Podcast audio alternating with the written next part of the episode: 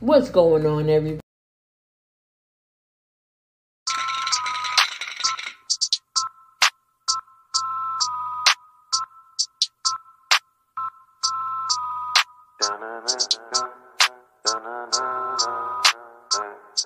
I heard they want the news. Well, we got it just for you. What's your team? Who your player? Who your crew? I heard they want the news. The spotlight is on you, and if you in the hot seat, it's times two. I heard they want the news. Come tune in to the crew, but we got the hookup just like black and blue.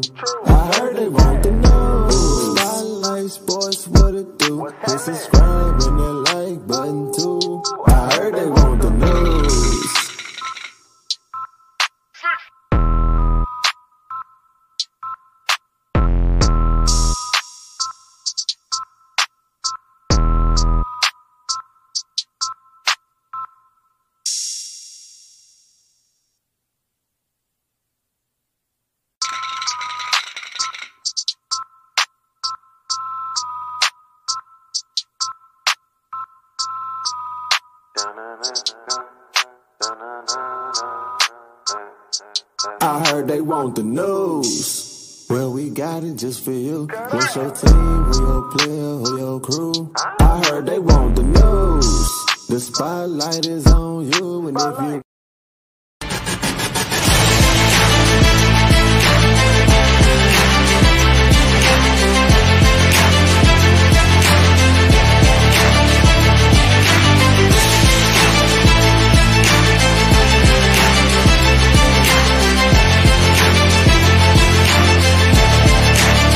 Live from Las Vegas, the Snake Sports Talk Show with Jake Silva starts right now. All right, folks, it is a Saturday and we are live. This is the Snake Sports Talk Show, wherever and however you may be watching and listening. It's a beautiful morning in the 702. We're live all around the world iHeartRadio, Facebook, YouTube, Twitter, Twitch, and Instagram. Those are all the medias that you can like, follow, and subscribe to keep you up to date on future and past shows. We got so much in store for you here, all in this hour and half that we have. So much going on. And of course, postseason baseball is right now underway, and it's been looking fabulous looks like those Phillies aren't really going down without a fight against the Atlanta Braves. And of course, uh, the Cleveland Guardians and the Yankees, their series is tied. Uh, unfortunately, right now the Padres are up on top two to one against the top, uh, against the Dodgers, and then of course um, we've got the Mariners and the Astros. So every series has been great so far. Um, I can't complain. And um, plus two hockey season is back. So I'm excited for what like this is normally the best time around for sports. It really is. The NFL has never been better. Um college football all today and of course I'll be introducing the first ever on this segment which is my college football suite 3. So 3 picks. I'm not doing all the college games because that's a buckload. So I got only three of my sweet picks. So sweet three will be introduced as well. And also prime predictions at the bottom half of the hour. So you do not want to end up missing that. So um you know, I I I was thinking about this, you know, just this past week, and especially um, you know, watching the Thursday night game because my goodness, everybody has just been giving up their two cents on exactly what has been happening on Thursday night football. It has not been great in at least two weeks straight. Here's what I will say from my reactions on the Thursday night football game, because first of all, it was all defense from there, but you're looking at two defensive coaches, Matt Eberflus and Ron Rivera. Okay. And what defensive coaches in the NFL has had a tendency to do. The only person who I think is the exception to this rule is uh, Sean McDermott because he has Josh Allen. Josh Allen's remarkable. He's strong, he's got a great arm, and he's got a lot of great casts all around him. But there are some tendencies that Buffalo has a problem doing, and that is running the football. They're not as physical when they're on the ground. So, um, but watching other defensive coaches, and we know a lot of them that are up in the league. You know, Robert Saleh. Thing about it is, is that he's very hyper aggressive. But the Jets have some promising uh, pieces from offense to defense as well. And Joe Douglas has been fantastic in the last two drafts for the draft uh, for the Jets, which I do kind of see an upset alert uh, for the Jets moving forward. But besides that, we don't even know if, if Robert Saleh is the right head coach, but he seems to be working it well. The Jets right now are on a winning record. And so far, Zach Wilson in that fourth quarter, when you watched it in last week's game, that was incredible. And so there are some promising factors. Brandon Staley of the Chargers, defensive coach. One thing you got to realize is is that Justin Herbert, he has all the tangibles of being a franchise quarterback and at the same time there's some things that are kind of pulling him away. But that's the tendencies that defensive coaches have a problem with is that they pull too hard on the reins for some of their quarterbacks and then they can't even get the play design right. That's why you got to have the right offensive coordinator there on your side. Um so one thing I will say about it because of how defensive that that game itself really was. Justin Fields needs help. There's no question and no doubt about it. He needs serious help. And the Bears, they had an opportunity to get themselves downfield and to get themselves at least a score very late of how the game was. And in the end, Chicago couldn't pull it off, and Washington got the win. And I know that there's a lot of things that people don't really like so much about Chicago, which is obviously offense. People know that they're such a defensive team. That's been going on since 1950s. And do you even know any offensive players that have come out of the Chicago Bears organization? Like I've known several of them. Okay, and they have whiffed on offense so much in their history that this is exactly the team that you would expect to see year after year after year. At least the offenses that I thought was decent, but they weren't like your quote unquote historic players outside of someone named Mike Ditka. Okay, the players that I remember growing up that I thought were very decent offensive players Bernard Berrian, Muhsin Muhammad, Desmond Clark, uh, Greg Olsen, Johnny Knox, and I know we had Alshon Jeffery as well and Allen Robinson in those positions. But quarterback, they've also whiffed on because several of the quarterbacks that have come in and out, you had Rex Grossman, you had Caleb Hanie, you had um, uh, you had Kyle Orton at one point, and then you had Jay Cutler. And then all of a sudden, and then you change up different quarterbacks because Mitch Trubisky thing clearly was a reach at a number two pick. And then you got Justin Fields, running backs, Cedric Benson, Adrian Peterson, the other one. Okay. And then Matt Forte was at the very least a very productive running back. And I used to wat- love watching him play in Chicago. And here they are with David Montgomery. So there has not been a single offensive player outside of Mike Ditka who has been historically great. We know about the long years of of um, Walter Payton and Gale Sayers, but those are it. Those are running backs. All the rest of them, historic wide receivers, historic quarterbacks. The only one that you won a Super Bowl with was Jim McMahon. But all of that was all in a team effort, and they had a great defense. Most of the time, it was all guys like Perry and um, and Richard Dent and Mike Singletary. So this is the one thing that the Bears seriously have to pivot off of. But I will defend Matt Eberflus from what we saw from this week. I think he's a hell of a coach. Coming out of an Indianapolis Colts organization who shaped up their defense and to be as top notch as they are, Eberflus can can definitely coach. I think I've got some real good faith in him. And the other part, you look at um, Luke Getsy, the offensive coordinator. I thought he was pretty clever on the playbook.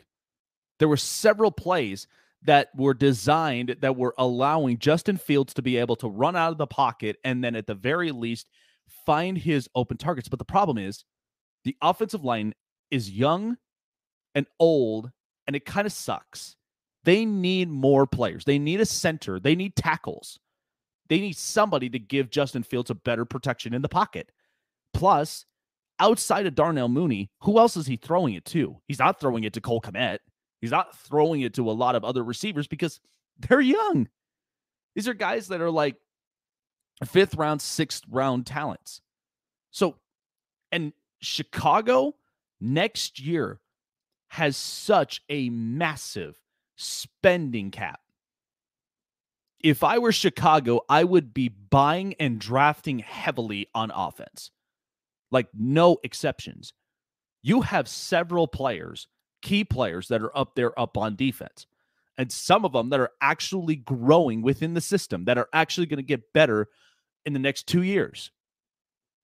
So you have plenty of time to really move around this whole defense, but they've got to get heavy on offense, center, tackles, draft a buckload of wide receivers and go and buy one because they can't really draft offensive players well. But at the very least, you buy a couple, you draft a couple to at the very least de- develop them under the system and get a second tight end because one of the things that Chicago, what they're going to lack in, and especially in a lopsided division like the NFC North, where it's Aaron Rodgers in Green Bay, aren't you getting tired of hearing Aaron Rodgers just telling you, I own you every time that you guys play uh, the Packers twice a year? You know, and then you got Detroit, who's got the best offenses, and we all know that the defense is really atrocious, but they're trying to clean that up.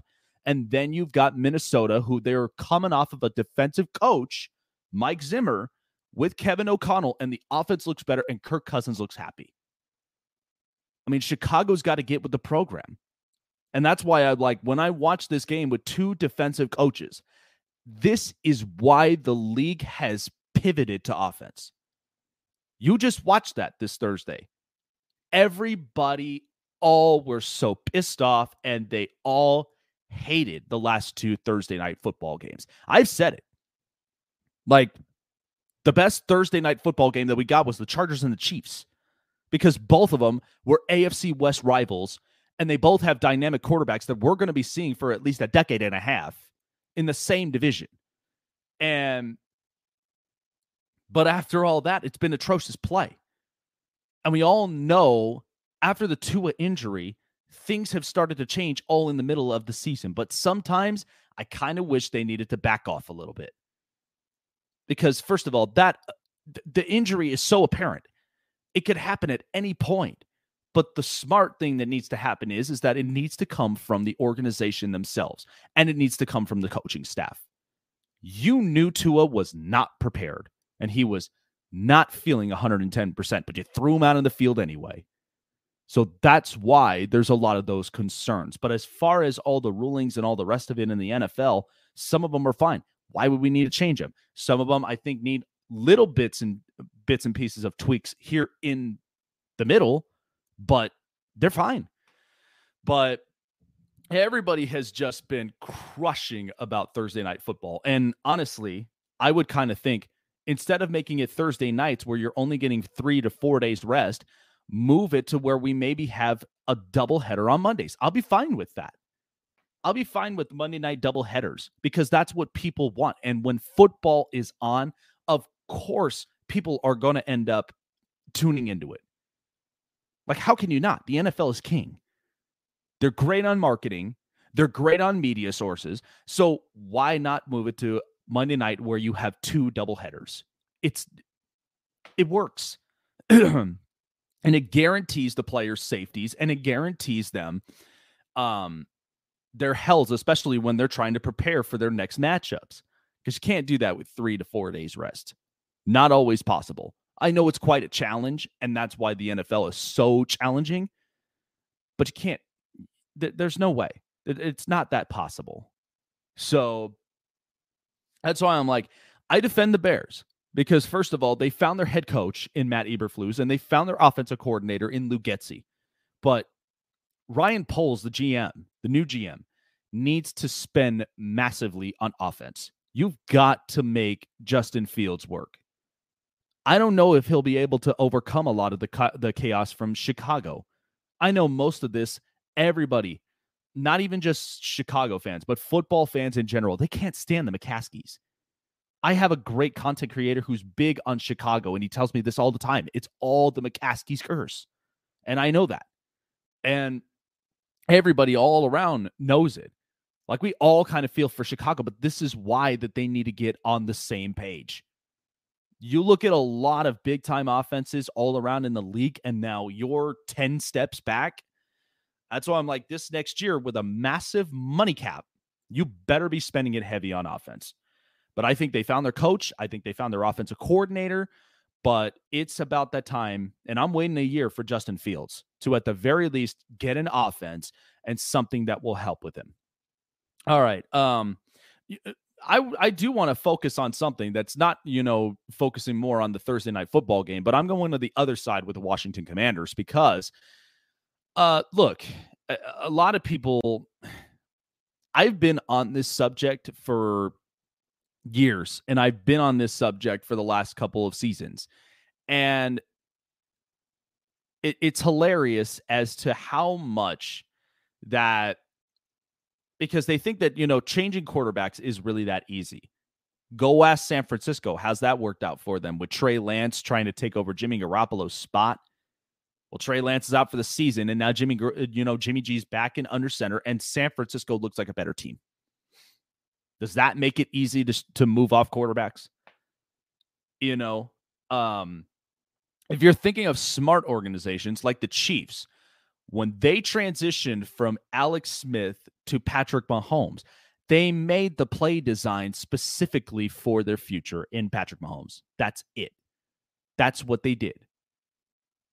And so a lot of people have been just heckling, they've been criticizing, and they've apparently in the NFL, there's no room uh, at all um, and no love for Carson Wentz. It's sad and unfortunate. And here's what's crazy about this because um, uh, Ron Rivera came out and he ended up uh, going on to an interview and they were taught they asked him a question which I thought was really really interesting because um because for one, we know that it's a quarterback centric centric league. And um and one of the things that I think what what really um what's really crazy about that is is that Carson Wentz, he's gone from Philadelphia to Indianapolis to Washington. And it just feels like that there is no love in the air for him and they don't really respect him of a lot of the things that he is capable of doing when he's out on the field.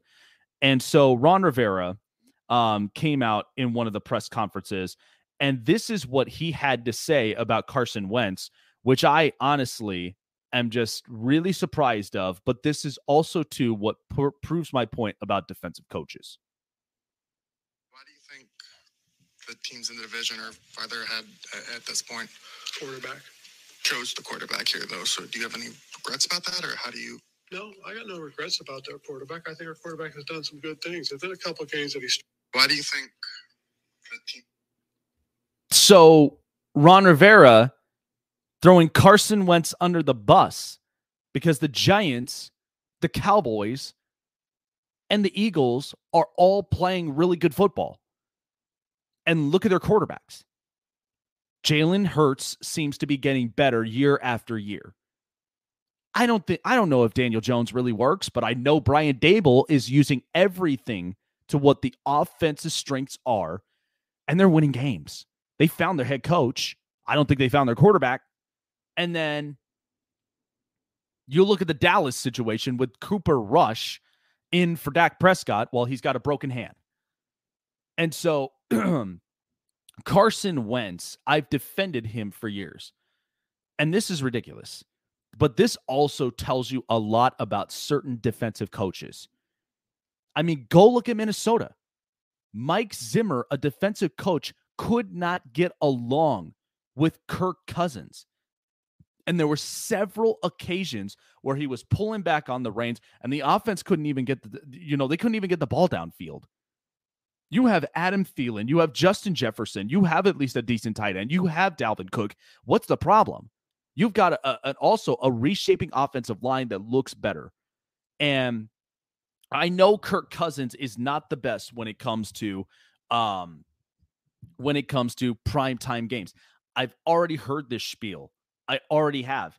But at the very least, you're getting something out of Kirk Cousins. And then still, if it doesn't work out, then go and draft a new quarterback. You know, it, it, could you imagine a you know any veteran quarterback that would be a part of this offense? Could you imagine Jimmy Garoppolo in the middle of this offense?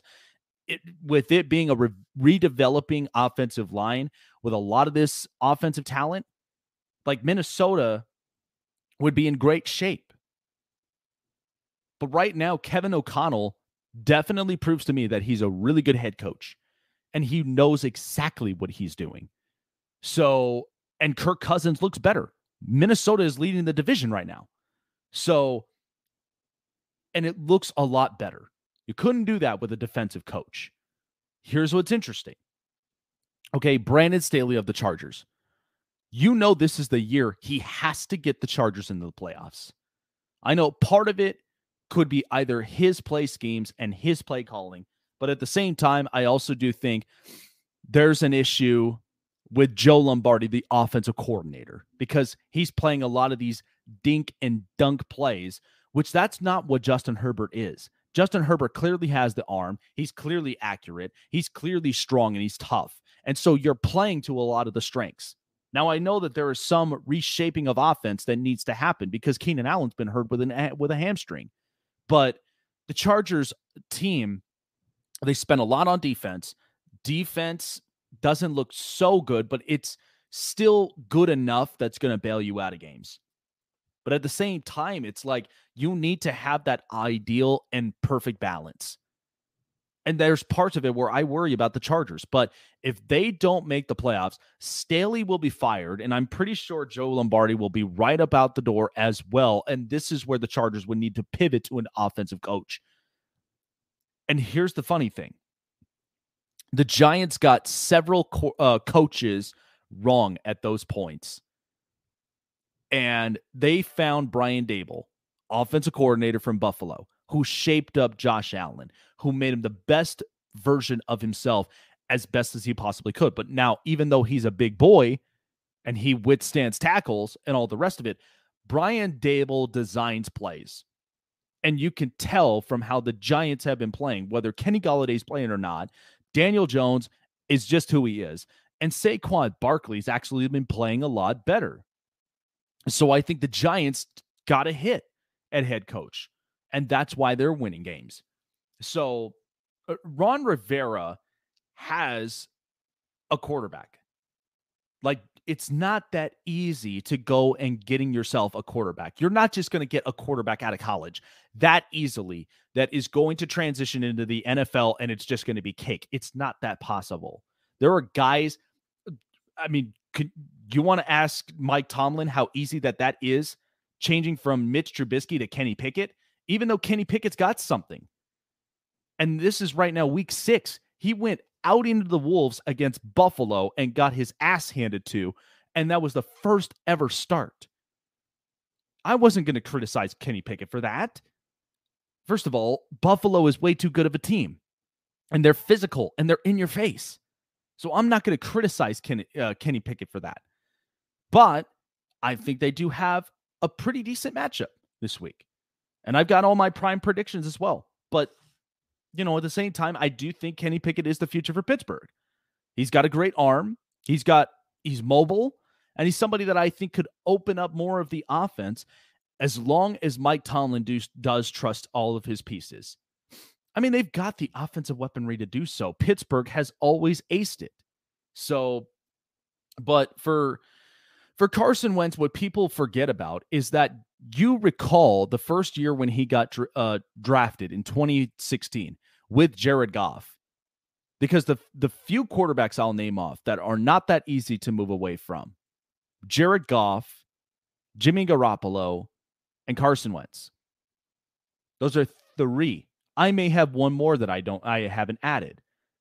But those are three quarterbacks that are very difficult to move off of. First of all, Detroit is the best team right now with the most offensive points. That may be the best offense that they got right now because you've got Amon-Ra St. Brown, you got TJ Hockenson, you've got um, DJ Chark and D'Andre Swift who are playing really, really good. And Jared Goff has been distributing the football to every single one of those, even though the defense sucks, but the offense is playing great. You want to move off Jared, uh, Jared Goff a year after that? It's not that easy. And if Jared Goff, if you don't feel comfortable with it, then draft the next big thing. There's plenty of them. Caleb Williams, you got Bryce, you got Bryce Young, you've got CJ Stroud, you've got several other quarterbacks that could definitely fit in with this Detroit offense as long as you groom them well. But I think Jared Goff is at least as good as you can get. Jimmy Garoppolo, he's won 70% of his games when he's under Kyle Shanahan. And on top of all that, Kyle Shanahan can't win without Jimmy Garoppolo. You've seen that with CJ Beathard. You've seen that with Nick Mullens. You're seeing that with Trey Lance. So it's difficult to move off of that. And they got to a Super Bowl. They've been to several NFC championship uh, games. They got to a Super Bowl in one of them. You think that's easy to move off of Jimmy Garoppolo? Carson Wentz was also in that same boat. Not easy to move off of because it wasn't the contract thing. It was the fact that you had a mobile quarterback who also had an accurate arm, which people think he has accuracy issues.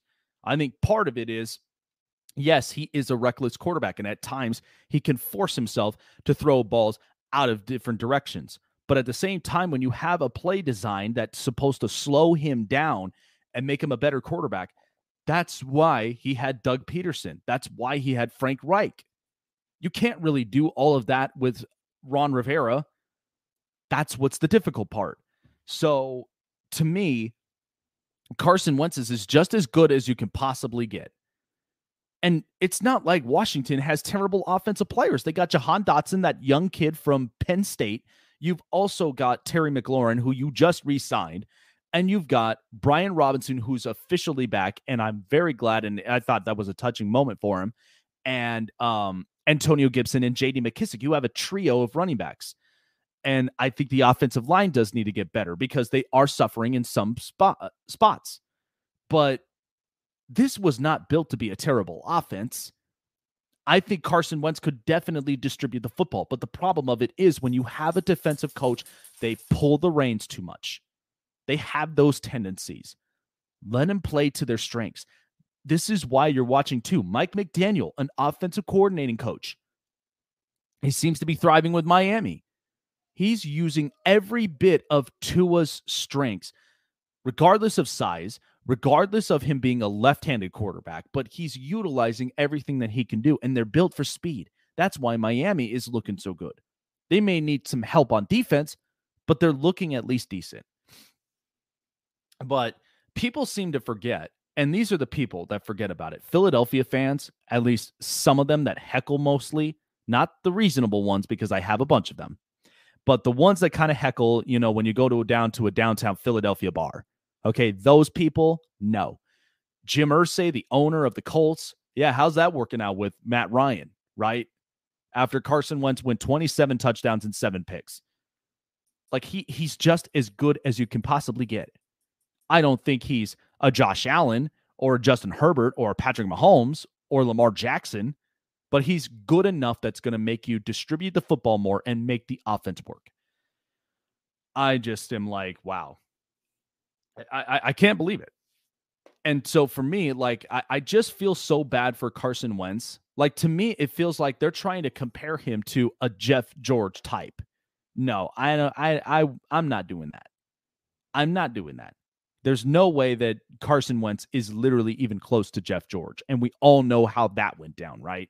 So, um, because you forget, he had an MVP caliber year in 2017 before he got injured in the playoffs. And then that's when Nick Foles came in, which I do think that championship was a team win, not just one specific quarterback.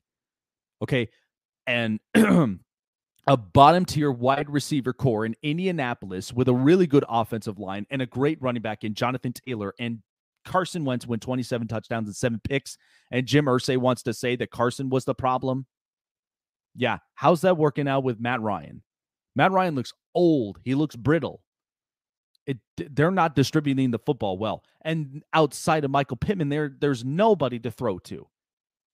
So fix your wide receiving core. But for Washington, I think at some point they're going to have to pivot to offense because Chase Young, you know, is going to be their best edge rusher along with Montez Sweat, and Jon Bostic is there. And you've got really good secondary play. So if you pivot to offense, you'll get the best out of Carson Wentz. I guarantee it.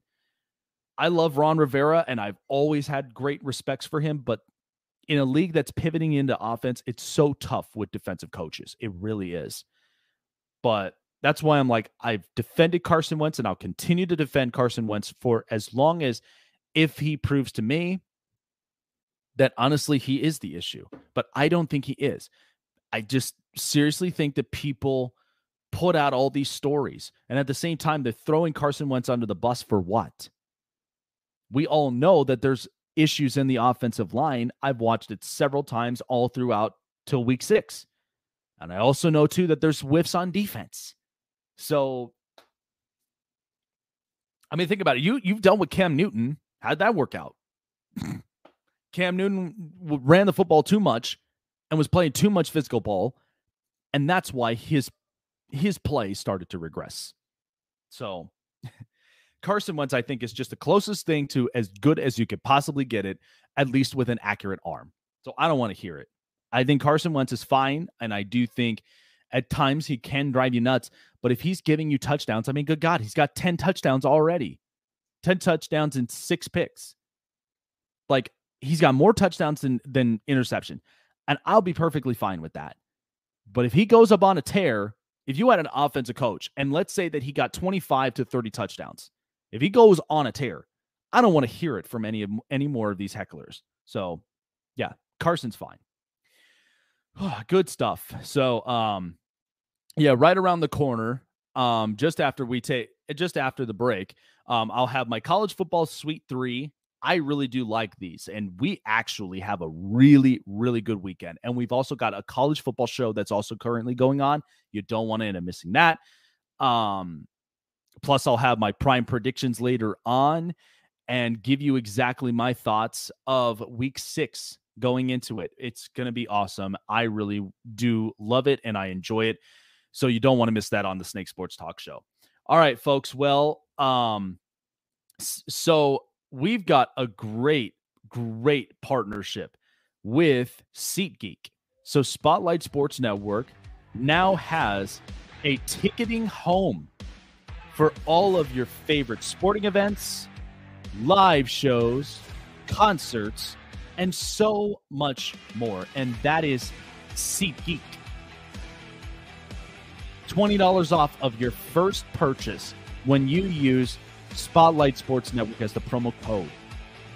You guys don't want to miss out on your favorite on your favorite events.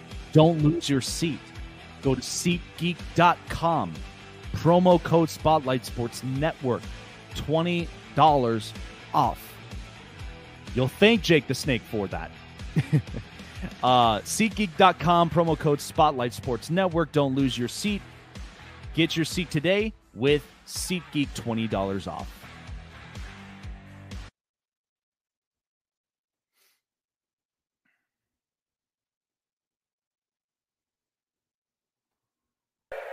Bitch, I'm a ball, bitch, I'm a ball. Don't get no fuck, don't get no fuck. What's in my cup? What's in my cup? Full of that punch, nigga that punch. Bitch, I'm a ball, ballin' like Kobe. Ho, keep it moving, cause you do not know me. Bitch, I'm a ball, ballin' like Kobe. Ho, keep it moving, cause you do not know me. Bitch, I'm a bug, ain't talking Milwaukee. Tell my dog sick of me, ain't do no barking. Pass me some greens, you know I'ma spark it. Mama got ass, told her to arch it. Pull up at the spot, hop out and don't park it. Bino say, always keep one in the cartridge. With Joey up purpose, so we going toxic. Came from the swamp to visit the tropics. Check out the scenery. Tell little mama to the backwoods right by the lake. What's going on, everybody? Proud to announce the Spotlight Sports Network are partnered with SeatGeek. Save $20 off your first order for live events, concerts, and sporting events, and more. All you have to do is just insert the promo code Spotlight Sports Network to save today. Again, that's Spotlight Sports Network and save $20.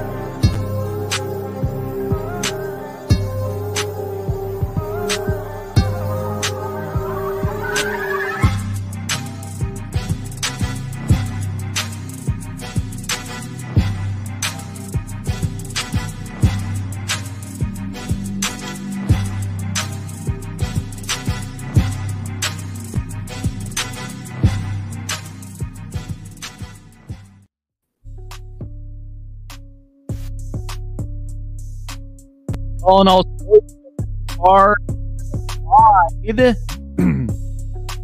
if you haven't heard, well, now you do. But Spotlight Sports Network is officially partnered with Fanatics. For all of our sport fans out there far and wide that are looking for gear to wrap up for your favorite team this year, you do not want to miss out on the opportunity. Go to fanatics.com, get yourselves geared up. Every major sport and every sport possible that you need to to get you geared up for your next sporting event or just watching the event from your own home. That's Fanatics.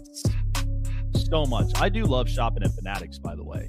They do come up clutch in a bunch of different areas, and um, I've actually gotten a couple of really, really good stuff uh, from Fanatics. So, um, so since we kind of taken a little bit of that long break, but um, without further ado, so this will be a new segment that I have here uh, for college football, and I absolutely love it.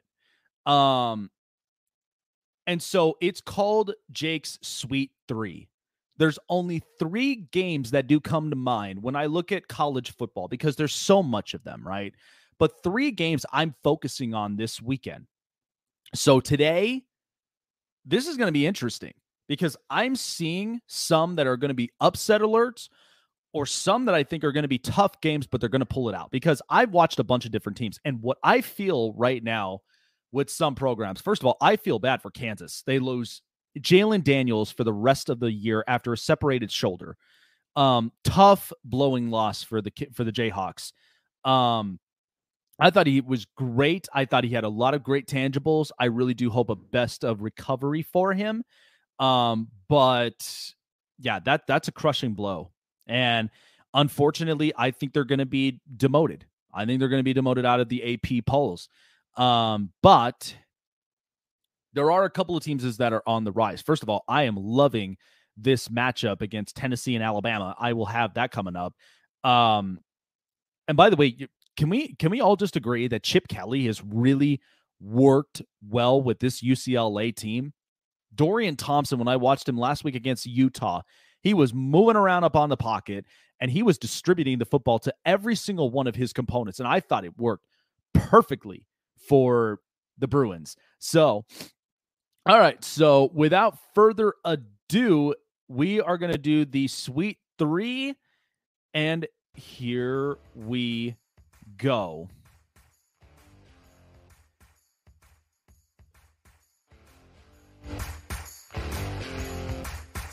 Penn State at Michigan. So I've got Penn State. I'm going to do the cover on this one at plus seven. First of all, Michigan and John Har- and Jim Harbaugh have been on a really, really good tear for the Michigan Wolverines.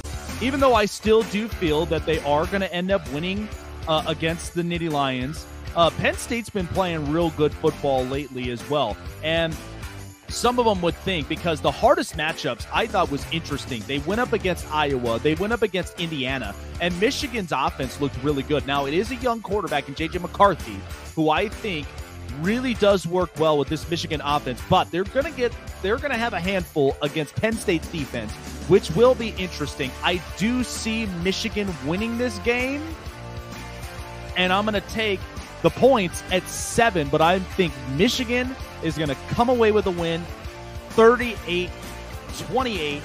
That's the first of three here on the Sweet Three. Miami versus Virginia Tech. I'm going to take the Miami Hurricanes on the road against the Virginia Tech Hokies. First of all, Miami and Mario Cristobal, they have been looking tough. Miami is back, baby. Like Mario Cristobal has really worked a lot of this program, and I have loved everything I've been seeing from the Hurricanes so far. The run game's been very tough. Defensively, they've been playing to a lot of their strengths.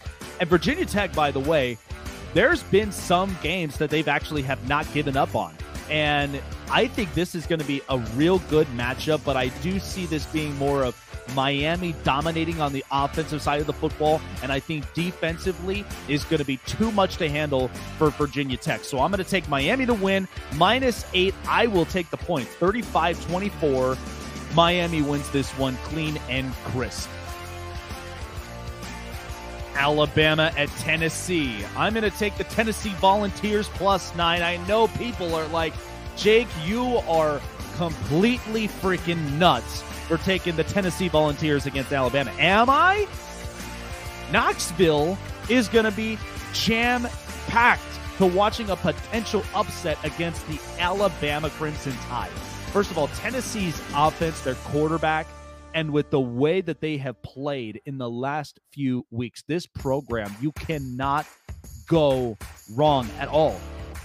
I think Tennessee is really just like they're going to give Alabama problems. By the way, Alabama's defense in the last two weeks, the last two matchups, they've kind of been a little shaky. Now, Bryce Young is back. Alabama is going to have a chance to get their offense going. But I kind of worry a little of Alabama's defense, especially on the road into Knoxville. I, I think Tennessee might actually have an edge here. I think we may have an upset this week. I wonder what ECG is gonna is gonna think when I say I think Tennessee. This is the week that they're going to do it. So I'm to take the Volunteers plus nine, winning at home in Knoxville, 40 to 31. Bryce Young does have a really good game, but I think the most costly is going to be Alabama's defense when they can't even guard up against Tennessee's wide receivers and let alone spreading the football around for from their quarterback as well. So I I, I truly think that the Volunteers are going to do it. All right, that's the sweet three, folks. So as I've said before, I, I like it. I think Penn State, they're not going to beat Michigan, but I do think they will cover at least at the plus seven. I do like Miami at minus eight against Virginia Tech. I think that's going to be a really, really good game to watch. Maybe one of those sneaky ones people never didn't even think about, but I think that's going to be fun. And then the upset alert Tennessee against Alabama at plus nine. Um, it was at plus eight at one point. Um, but then they changed the points. So, um, so again, I, I think this weekend is going to be great. There were some games that were listed up on there, like um, USC against Utah. I'm staying away from that game because, first of all, um, I love Lincoln Riley. I really do.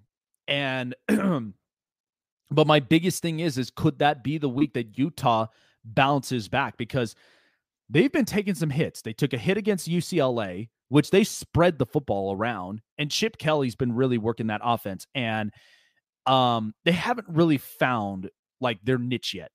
Like I love Utah, but they have not found their niche in the last the the since the last matchup and the matchup this weekend. So I'm a little bit concerned with Utah, but at the same time, I'm like, I, I think I still think that'll be a great matchup. USC against Utah. I, I do think that's going to be a really, really good matchup all the way around.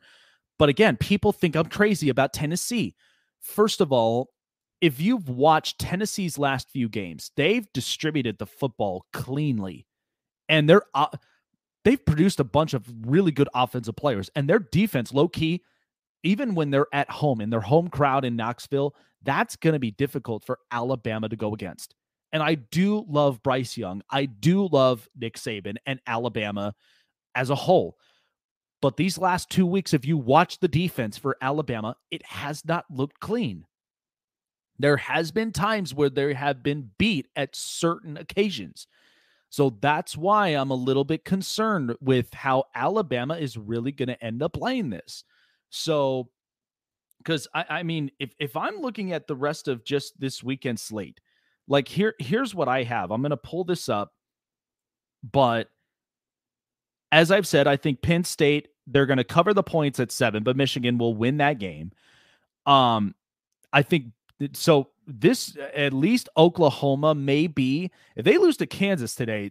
Uh, Brent Venables needs to be done out of Oklahoma, and somebody needs to get on the phone with Matt Rhule because this this program just looks atrocious. They're not playing to their strengths. But again, if Oklahoma wins it, you know, they they better have um they better hope that they're getting a pass this weekend against Kansas, knowing they lost their quarterback Jalon Daniels. Um, Texas and Iowa State, I think, is going to be very interesting as well. Um, oh, this was one I almost thought about going for, but I was a little bit skeptical. Was Oklahoma State and TCU? That's a really good matchup today. I do I I'm leaning more towards Oklahoma State covering the points because it's at minus five TCU. So I would prob- probably cover the points. Um NC State and Syracuse, I think that'll be an interesting game. I think Syracuse, they might come up on top. Um, and then Mississippi State and Kentucky. So, but again, I've stayed away from the US, USC and Utah game. Utah is favored three and a half against USC against the number seven ranked USC. That's why I didn't want to I didn't want to go with that one because I was like, I don't know if that's really truthful with Utah or if that's, you know, like I felt like that was a little bit of a trap bet. So I, I I'm like, I like both those matchups. I'm probably gonna watch it heavy today. Um but yeah, those are the three that I think are going to be very, really, really interesting. But I, I think the Oklahoma State and TCU game, if all doesn't go well, I think that's a game right there that I probably will keep my eyes on. What's going on, Richard? And what's going on, everybody here up into the chat? Greg John, Key in the building is always in the building. Coach Dante and Freddie as well. Glad to have all of you guys here up on the show. You guys are the you guys are absolutely the the movers and shakers that makes this network move. I appreciate every single one of you guys and the network all together as a whole. So I'm glad you guys were able to come up on. Um, yeah, I, I think this will be really interesting throughout this entire weekend. I can't wait for it. Um, we're gonna be taking a little bit of another break. Uh, but when we do come back, Prime Predictions is right up around the corner. So you guys do not want to end up missing out on that. So, as I've said uh, before, Fanatics, as Fanatics, proud partner with Spotlight Sports Network. They've got everything that you need to, to gear yourself up for this season for all of your up and coming teams. First of all, hockey is back, baby, and the Vegas Golden Knights are 2 0. I know everybody here that is living in Vegas, like I am. You're listening to my show, and you know how much I talk about the Golden Knights. They're on a tear so far. Postseason baseball is underway, and that's been exciting. The NFL hasn't been any better, and it's been great. And then you got college football, so, but there's so many other sports that you can also shop for and get yourselves geared up with Fanatics. They are a proud partner with Spotlight Sports Network. Fanatics, get yourselves geared up and show off your fandom with Fanatics.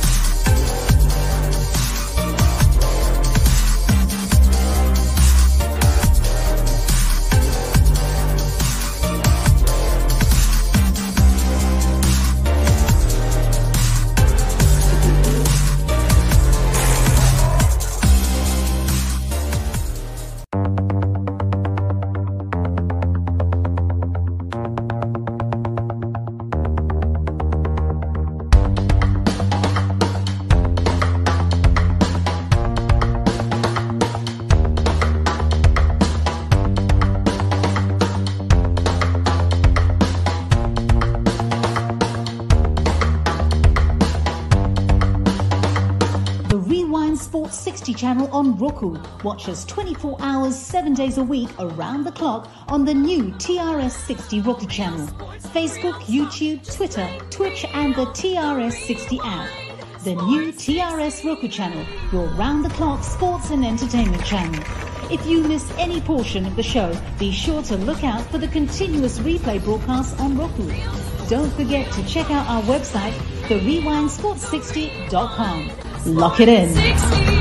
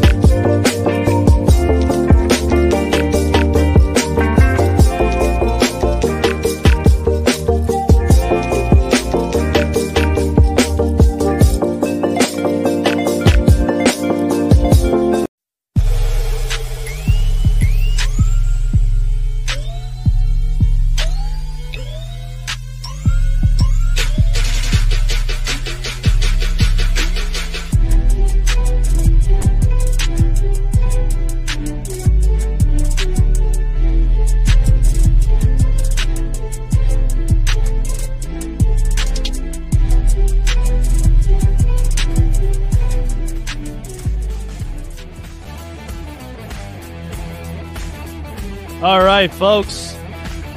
Well, it's about that time again as we appreciate every one of you guys for jumping on here onto the show. It's been a great one.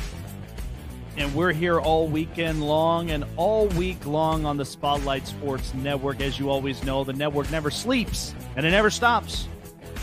we're coming out with great shows every single day of the week to keep you, the public, entertained. So I appreciate every single one of you guys for coming on here with me today. So, um, my best for last, as everybody knows, prime predictions. We are exactly 500 through five weeks 31 and 31. It has not been terrible. So, and I, uh, and so far, I'm 1 and 0 this week after taking the points with Washington after they won 12 to 7 on a plus one. I loved the cover because, first of all, like I said, Chicago's just having problems with the offense and they could not distribute the football. So I was happy.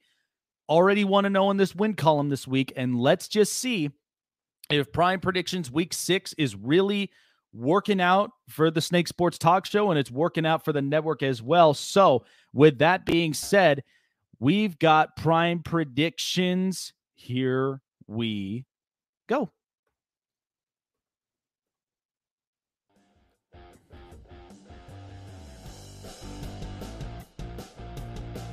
Let's turn it up.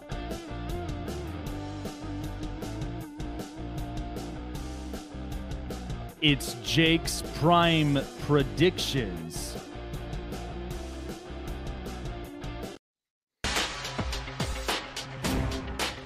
Fa- 49ers at Falcons. I'm going to take the Atlanta Falcons plus five and a half.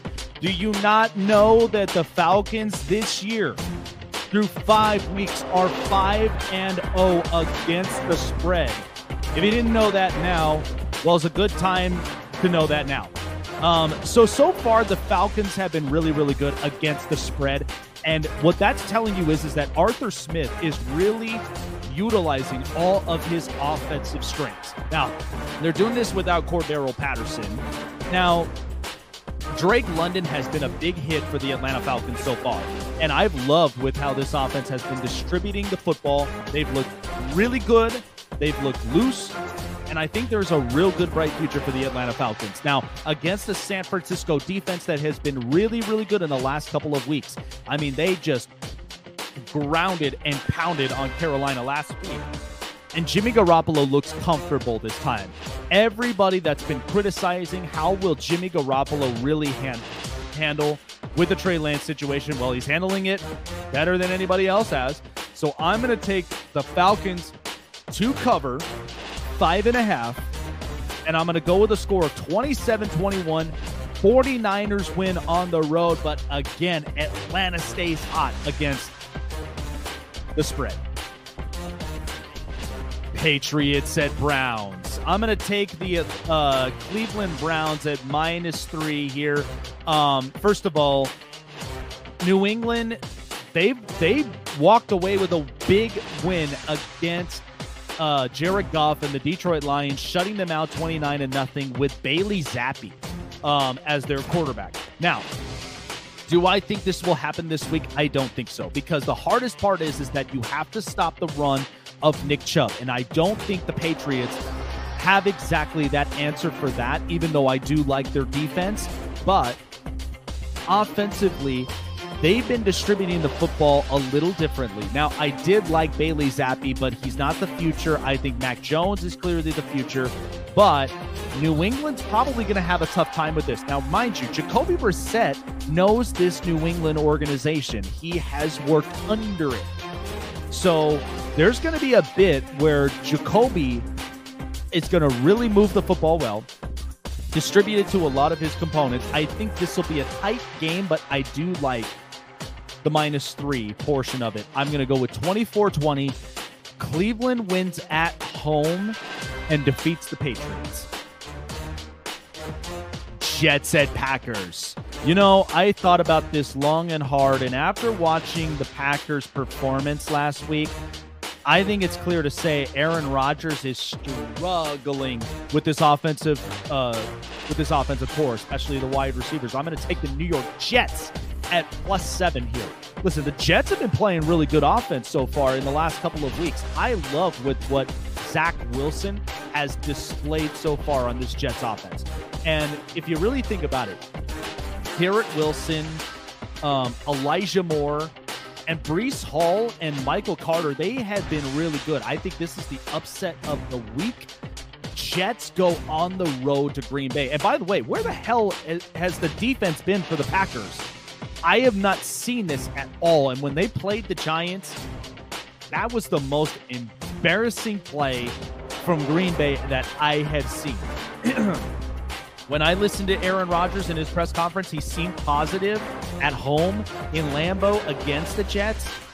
But I think this is going to be one that they're going to be soaring and crashing with an upset. I think the Jets are going to end up winning this plus seven. I'm taking it 27 20. Jets win in Lambeau.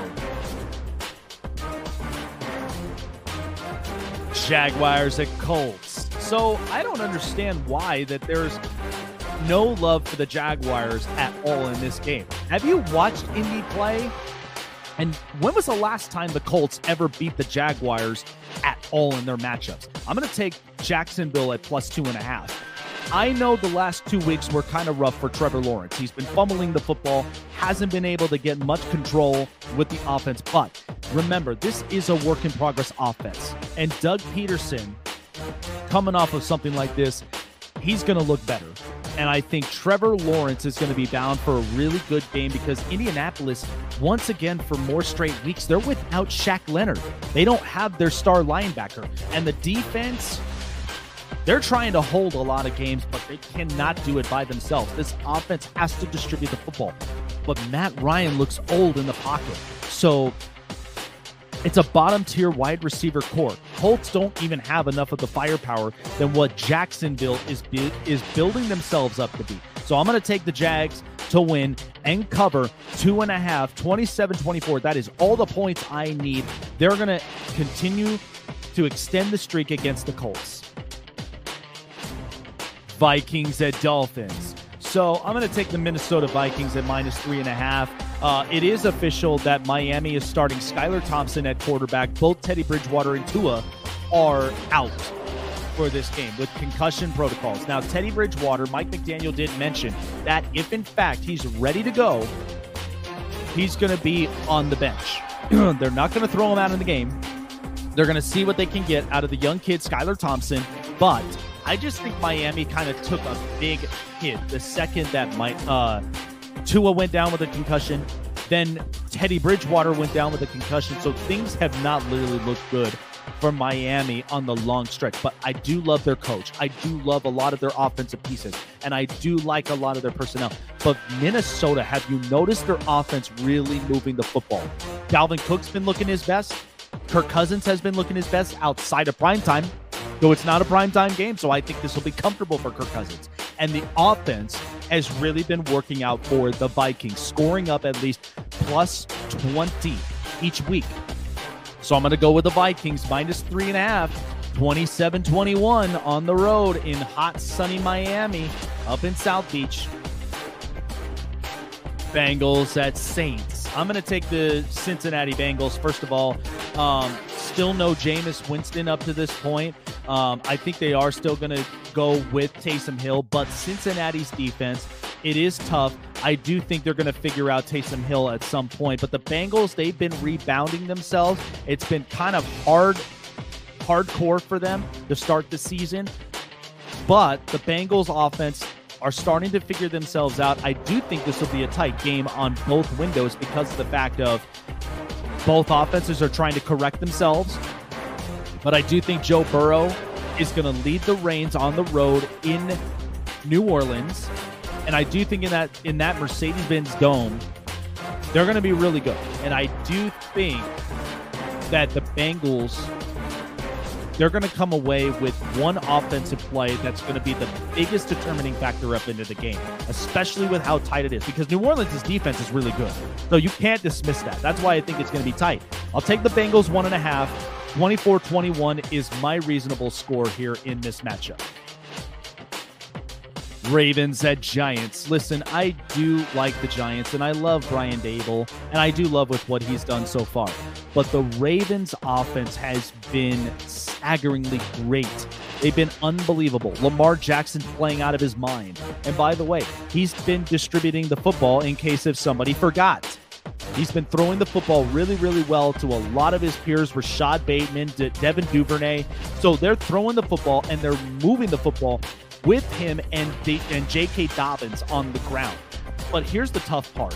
Now, Baltimore's defense kind of took a little bit of a hit, but they've rebounded after losses. So to me, I think Lamar Jackson's going to have a really good game.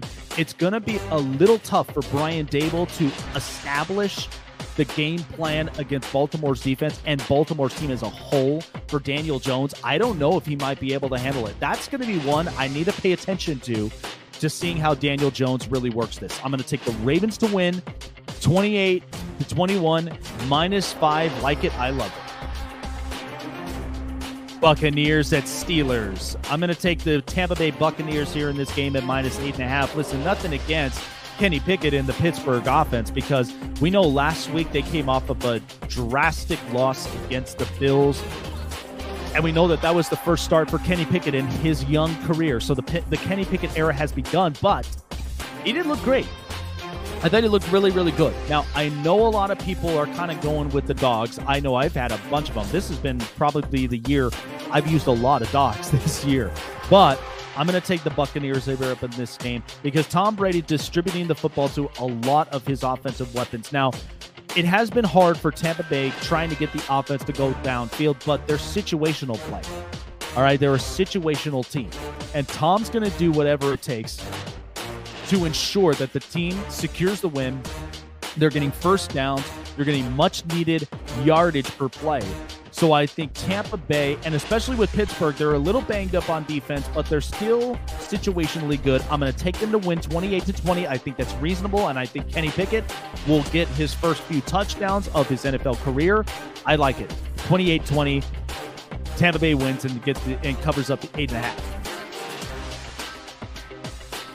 Panthers at Rams. I think the Rams got themselves a little bit of a hall pass here with this one because Carolina is just a mess. They're atrocious. First of all, Matt Rhule has been fired this past week.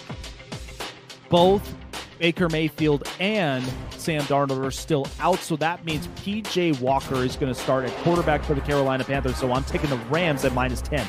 First of all, the Rams need something. They know they're missing their offensive line pieces. Allen Robinson is playing like a ghost out there. He's nowhere to be found. And I think a lot of this is they need to kind of come back to the basics. And I think this is the perfect opportunity for the Rams to do that. So, LA, we know they spent money on a lot of pieces. But offensively and defensively, it's looked a little different. They were kind of beat up against the San Francisco 49ers in their previous matchup. But I think the Rams will come back to themselves and they'll look a lot better against Carolina Panthers. So no better week to do that. 33-17, minus 10. Rams win this one at home. Cardinals at Seahawks. I'm going to take the Seattle Seahawks. I don't know why people don't even think about this, but here's the problem with Arizona. First of all, their defense is all the way banged up. It does not look good. And Kyler Murray, he's had a lot of struggles. So what does this mean? Geno Smith's been having a great year so far, which I am surprised at Seattle with how that they've been playing.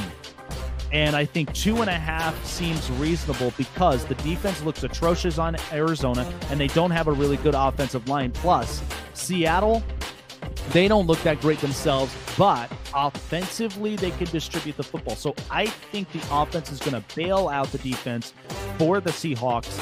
And I think they'll definitely improve. Arizona, though, they, they are clearly missing DeAndre Hopkins and they're missing a bunch of people. But I do think the Seahawks will walk away with this one 24 21, close game, plus two and a half. You better give me that one. I think that'll be really, really good matchup. So I think the Seahawks will win at home. Bills at Chiefs. This is the game of the week, folks, that we are waiting to see. The matchup of the century. Bills and Chiefs. Allen and Mahomes. I'm going with Josh Allen and the Buffalo Bills to win this game minus two and a half. First of all, Kansas City, they've been distributing the football an awful lot. They've been getting used to a lot of pieces, and they're so, so young. And I do think Kansas City, there has been times you can beat them over the top with their defense because they have nobody to cover over the top. What did Buffalo do most? They throw a lot of plays over the top. Josh Allen's going to be finding Gabriel Davis and he's going to be finding Stefon Diggs. He's going to find a lot of different pieces. And I do think Buffalo situationally, they're going to be much better. I do think they're going to get their payback worth, especially a rematch of the playoffs from last year. Bills win this game. But I do think it's going to be a hell of a matchup of the century, shootout time, 30 27. Buffalo wins in Arrowhead. Cowboys at Eagles. It was too hard to pass this up, but I'm going to take the Philadelphia Eagles at minus six and shut down the Cooper Rush talk once and for all. I do think that the Cowboys, they've been finding their success. It's been crazy. But I do think that the Philadelphia Eagles, they've been playing great football so far. They're 5 and 0. And here's the thing they are a great first half team. I have yet to see them play very strong in the second half. Nothing against the Eagles, but they're the they're the kind that in the first half they're going to get physical. They're going to pile on you. And they're going to pound the football on the ground and even throw a bunch of them over the top. And AJ Brown's been really really good. So I do think that Dallas, their defense has been playing really, really good. They've limited their teams, their opposing teams, to 20 points or less. So they've been really, really good. But I do think they're not going to have an answer against Philadelphia. In a division rivalry game, it's very difficult to predict that. But I do think Philadelphia is going to get all over Cooper Rush. They're going to shut down that whole talk for once and for all, knowing Dak Prescott is their quarterback. So I like this matchup 28 21. Eagles win this game. Minus six is all I need from there. Philadelphia with a massive win at home. Broncos at Chargers. Monday night game. And that's going to be an exciting one. Broncos at the Chargers in, L- in SoFi Stadium in LA. I'm going to take the Chargers. Here's the problem with Denver they cannot move the football, and clearly, Nathaniel Hackett cannot coach. This is the worst red zone offense that we have seen this year in a span of five weeks. It's clear that Russell Wilson has been having some trouble getting back to himself. He's not a pocket quarterback, he's not Drew Brees. So stop proving to yourself that you are Drew Brees. You're Russell Wilson for a reason. You've been in this league long enough. Run, move the football, mobile, out of the pocket. He hasn't been able to find it. And the Chargers, by the way, last week was a dodge a bullet week. They are not going to have that happen again. So I do think the Chargers will walk away with a win. And um, and my big thing is is that the offense is going to be really good distributing the football. They were really good on the ground with Austin Ekeler last week. So I do expect the Chargers to be really good on the ground and pound, and they're going to utilize a lot of what Justin Herbert does in the air as well. So I'm going to take the Chargers to win at home on Monday night, minus five, 27 20. They'll beat the Broncos, but I don't think the Broncos are going to figure themselves out, especially with red zone play. I just think that's going to be too much for them. All right. All odds from there are provided by SuperDraft Pro. For those of you that may not know, SuperDraft Pro is the proud sponsor of Caesars Entertainment. So when you sign up now, make sure that Jake, you let them know Jake the Snake sent you, and you can download it on your mobile device through Google Play in the App Store or sign up online at superdraftpro.com. And they've got several different gameplays for you. They've got player props, you've got um, your DFS, your daily fantasy games as well, week to week, every single day. Plus, they've also got a great sports book as well for you to place your bets, win money, win great prizes, and so much more. Get that with SuperDraft Pro. Sign up like a pro, download like a pro, share with your friends, family, coworkers like a pro, and play like a pro with SuperDraft Pro. Oh boy, this has been a great episode. I, I, I really I really do like every single one of my picks, especially the sweet three. Um, and I do want to come back to um to Richard's post. So who do I got? Haney versus uh Kambosos Jr., Plant versus uh Dirrell, Wilder against uh Helenius, Shields against Marshall, Mayer against Baumgardner, Liverpool versus Man City, and Real Madrid against Barcelona. So I think because this is boxing and it's also soccer, I do think Kambosos Jr. might come away with a win. I do like Plant, by the way. Um, I thought he had a solid matchup. The last time I seen him fight, I think Plant's going to come away with the win. As far as Deontay Wilder goes, um, I haven't seen so much of Helenius, but I think Helenius might come away with a win with Deontay with Deontay Wilder. I I just don't think he's really just as solid as people think he is. Um, I think Shields might might end up beating Marshalls, and I do think Baumgardner might beat Mayer. Um, and as far as for the two soccer games, um, it's hard to pass up Man City, but there's but those are two really, really, really, really good soccer clubs. I think Man City might come away with the win, and I do think Real Madrid. Nothing against Barcelona, but Barcelona has not looked the same. So I think Real Madrid might come away. And by the way, that's my bucket list game to go to. If I'm ever in Spain, I want to go to that game because that is the most jam packed um, traditional game there. Like you watch Yankees Red Sox, you watch Dodgers Giants, you watch like Cubs and White Sox battle of North and South. That game, I watched it back in college, like you know, in my college days, where I was watching a video about it, about how ridiculously crazy Spain gets when Real Madrid and Barcelona play. It's nuts. The whole street corner gets so filled, and the entire uh the entire arena and the stadium gets packed. So I'm gonna go with Real Madrid on this one. And there's my good friend Doug uh there. I do want to close out with this. So first of all, out of all the picks that I've had, I do want to go back to the Eagles and the Cowboys. I know he's not going to like me talking a lot about the Cowboys, but he's a reasonable content creator and I love him as a as a Cowboys content creator because he knows it a lot more than I do. Okay, I can't figure out with the Cowboys situation, but I will end with this. Cooper Rush has played real good football. But clearly this is Dak Prescott's team. It's hard to say with the Cowboys because if if if you really if you really want to be honest, this is the third time in Cowboys history that a scenario and situation like this has happened. You can go back to when Troy Aikman was hurt and Steve Beuerlein came in at a time um, when Dallas really needed somebody to distribute the football. And they had a great team. They really did. And people thought, you know, with Steve Beuerlein being on a streak, um, they thought he was going to end up being that guy, and he wasn't going to end up playing.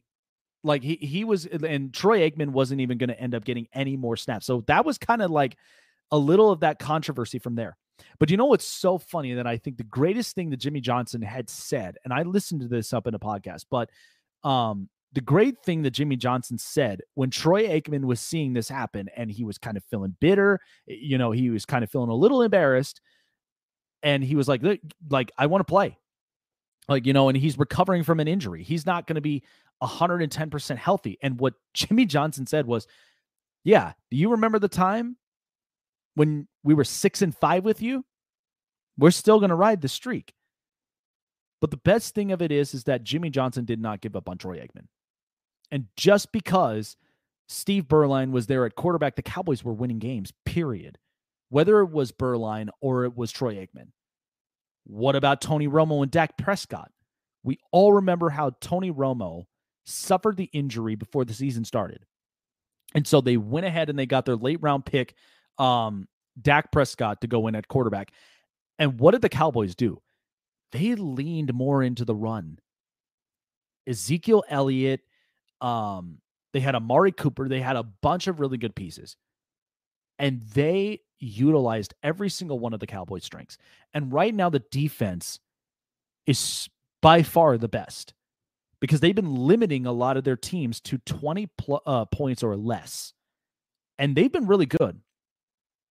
And I and, and Micah Parsons is clearly a hit for the Cowboys. But what was what was interesting about that is is that Tony Romo had that feeling that Dak Prescott was going to come in and he was going to end up taking that quarterback role. And however, but however, when Tony Romo got healthy, the Cowboys were generous enough to bring him back at the quarterback spot to seeing how that was going to match up. Because clearly the Cowboys wanted to be set as a complete team, whether it was Tony Romo or Dak Prescott, either one. But the Cowboys were winning games. And they got to as far as the divisional round. And by that point, that's where I kind of saw some potentials that were going there. Now look at the position right now with Dak Prescott and Cooper Rush. Third time this has happened.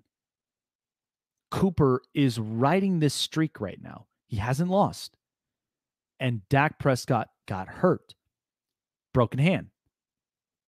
And one of the things that I will say is, is because when you look at the play design of the Cowboys, both Dak Prescott and Cooper Rush, they both kind of look similar. They're distributing the football to every one of their components. They're leaning into the run because you got Zeke, you got Tony Pollard. So they're using a lot of the strengths. You want to know what's interesting? Is nobody, nobody throughout five weeks has been talking about the possibility of Mike McCarthy getting fired or Jerry Jones is just looking like an absolute madman. They're looking like geniuses. But what's crazy about it is, is that years ago, um, years ago, they, they Jerry Jones did not even end up speaking all all of this out with Troy Aikman and the Steve Beuerlein thing because Jimmy Johnson knew. Okay, Jimmy Johnson was the one who put all of his two cents into Troy Aikman. Okay, and that was that was the entire story and then that's where they started winning championships as a team. You know, oh, he mentioned it here. The problem is that mistaken identity is slowly taking over. Credit is not falling into the right. No, that it's true. That's why I say that with this Cooper Rush thing, I, I Cooper Rush is a good kid. Okay, he's a really good backup. And in this league right now, because of all the quarterbacks that have been getting hurt, that have been going into uh, concussion protocols, like you kind of need a second and a third string quarterback. You really, really do. Look at Miami. They're already on their third string quarterback with Skylar Thompson because both Teddy Bridgewater and Tua are hurt. So, um, listen, Cooper Rush is a good kid, but I think most of that was leaning into the team's strengths the run game, pass distribution, and their defense. Like, in the end, this is why I think this may be a good thing if Dallas lost this game. Here's why I say this. Okay, and this is not a this is not a a diss to the Cowboys whatsoever. But what that means is is that if the Cowboys lose this game against Philadelphia, all right, and I'm going to bring him up, but I do want to I do want to speak my piece up on this, and I do want to ask my good friend Douglas Brooks. If you haven't seen, he's got the biggest show on our network that is called the Big Time Show. And he kicks it off with serious fire, and I love it. But here's the point I'm going to make real quick. If Dallas loses this game against Philadelphia this Sunday, the talks about Cooper Rush are going to be silenced. And people are going to realize that, you know, the streak was good when it lasted. But this is Dak Prescott's team. Okay, Dak Prescott is the quarterback of the future for this franchise. What's hard about that is, is because Dak Prescott is a $40 million a year quarterback. It's so difficult to move off that. You can't do that. But if Dallas wins this week, you know how uncomfortable Dak Prescott is going to feel come Monday. And you know he's going to make a phone call to Jerry Jones or Mike McCarthy, almost just as similar as Troy Aikman did with Steve Beuerlein at the time. Okay? So that, that that's going to be interesting. But I do want to I do want to pop him up here real quick. My good friend Douglas Brooks, who knows anything and all things Dallas Cowboys, the best content creator I trust here. Between you and Law Nation, you guys bring the best content when it comes to Cowboys. You guys have all the answers. I can't figure them out, respectfully. Like, I, I don't think anybody eh, like in the NFL realm could figure out what are what are the Dallas Cowboys. But they have been winning games. They've been winning games while it's been lasting. And I love the defense. I think that has been the identity for the Cowboys so far in five weeks. But I need your I need your personal opinion because this is the third time in history the Cowboys have been dealing with a scenario like this. Like I'm not going to count the Drew Bledsoe and Tony Romo thing because I think that was kind of a long time coming. But Troy Aikman got hurt, in comes Steve Beuerlein, and they had a streak. Tony Romo gets hurt, in comes Dak Prescott, and now he's the next big thing. And here now is happening with Dak Prescott, and he's having a little of a Tony Romo moment with this Cooper Rush thing. So, what is the headline going to be come Monday morning? Well, first of all, whenever I come in, the crowd goes wild. That's the first thing. I'm in the house. What's going on? The one and only Jake the Snake, um, who's one of the baddest guys, most knowledgeable people that uh, that I've ever heard. To be honest with you, I mean, his range in sports is just I mean, do you know how how long it takes to get all that stuff in your head? I mean, you go from synchronized swimming to boxing to uh, rowing, and then go to hockey, and then, I mean, my God, is there anything that he don't cover? Uh, but I know you've been on a long time, so I'll answer your question. Mm-hmm. Um, it's not is is is you see last week we beat a team that most people didn't think we were going to win Mhm. and rush gets a lot of credit but Mhm. at the same time we got to start going into how he wins he only threw for 101 yards Right. but if you listen to people it's like the 100 yards is like it's 400 yards Mhm. and that's not the case the mistaken identity part that I just put in your chat is let's give credit where credit is due. That is to Mhm. two people as well. We'll go three. Uh, we got to give credit to the Jones family in specific because they knew what we didn't know. Mhm. Uh, they trusted. That's the key word. They trusted. That's all I'm gonna give them. Um, the other one is Kellen Moore because he's doing something that he does not like to do, and that is run the football. It's Mhm. really just that simple. Uh, the Washington game is a prime example. I think we had 28 carries for only 48 yards. And that's Pollard and Ezekiel Elliott combined Mhm. but it was the commitment to the running game that that opened everything up as far as giving you defense rest, giving your defense the chance to be stay fresh and all that kind of stuff. Then of course, the last and certainly not least, number three, is this defense who has played lights out football, who cannot afford a bad day. They cannot afford a bad day. Those are the three. Now, Rush, if you was asking me, I would go Rush as number 4 Mhm. But you are right with the transition, if you want to say that.